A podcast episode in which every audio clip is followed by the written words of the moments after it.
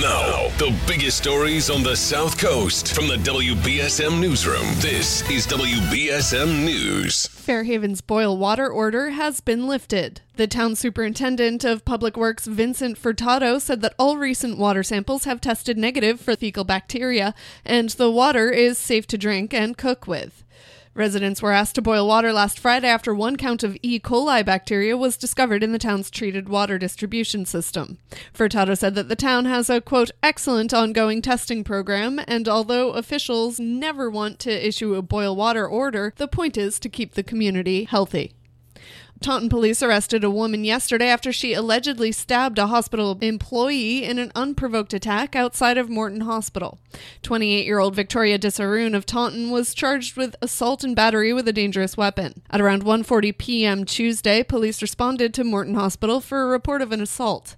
The victim, a 44 year old Taunton woman, told police she was outside the hospital on her break when she was approached from behind by a woman who pulled her ponytail and punched her several times in the back.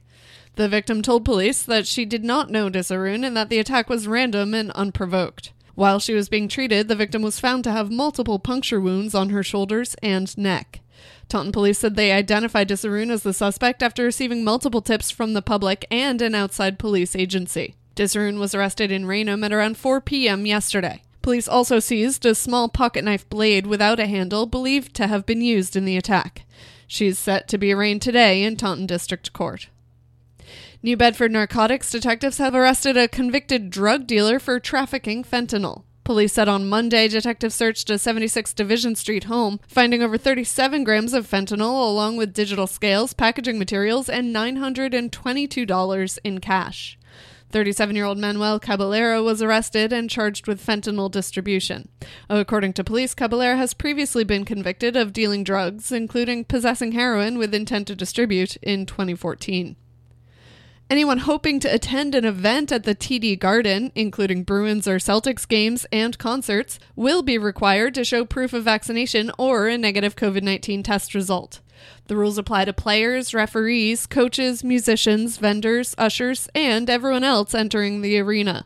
Meanwhile, the union that represents about 1,800 Massachusetts State Police troopers has gone before a judge to ask for a delay in the implementation of Governor Charlie Baker's state employee coronavirus vaccine mandate. A hearing on the suit was held Wednesday. The number of newly confirmed coronavirus deaths in Massachusetts rose by 24 yesterday. Activists who support a proposed ballot question that would require all reasonable medical steps be taken to preserve the life of a child born alive in Massachusetts are getting a second chance to begin collecting signatures to put the proposal before voters next year. Attorney General Maura Healey's office initially ruled the question didn't qualify for the ballot under the state constitution. But the state's highest court agreed to let supporters begin collecting signatures as it weighs the question. The proposed ballot question has roots in opposition to recent changes expanding the state's abortion laws, including allowing later term abortions in certain circumstances. In sports, the Red Sox extended their winning streak with a 12 5 victory over the Mets in Boston. The Sox have now won seven games in a row. Boston will look for its eighth consecutive win tomorrow night against the Yankees.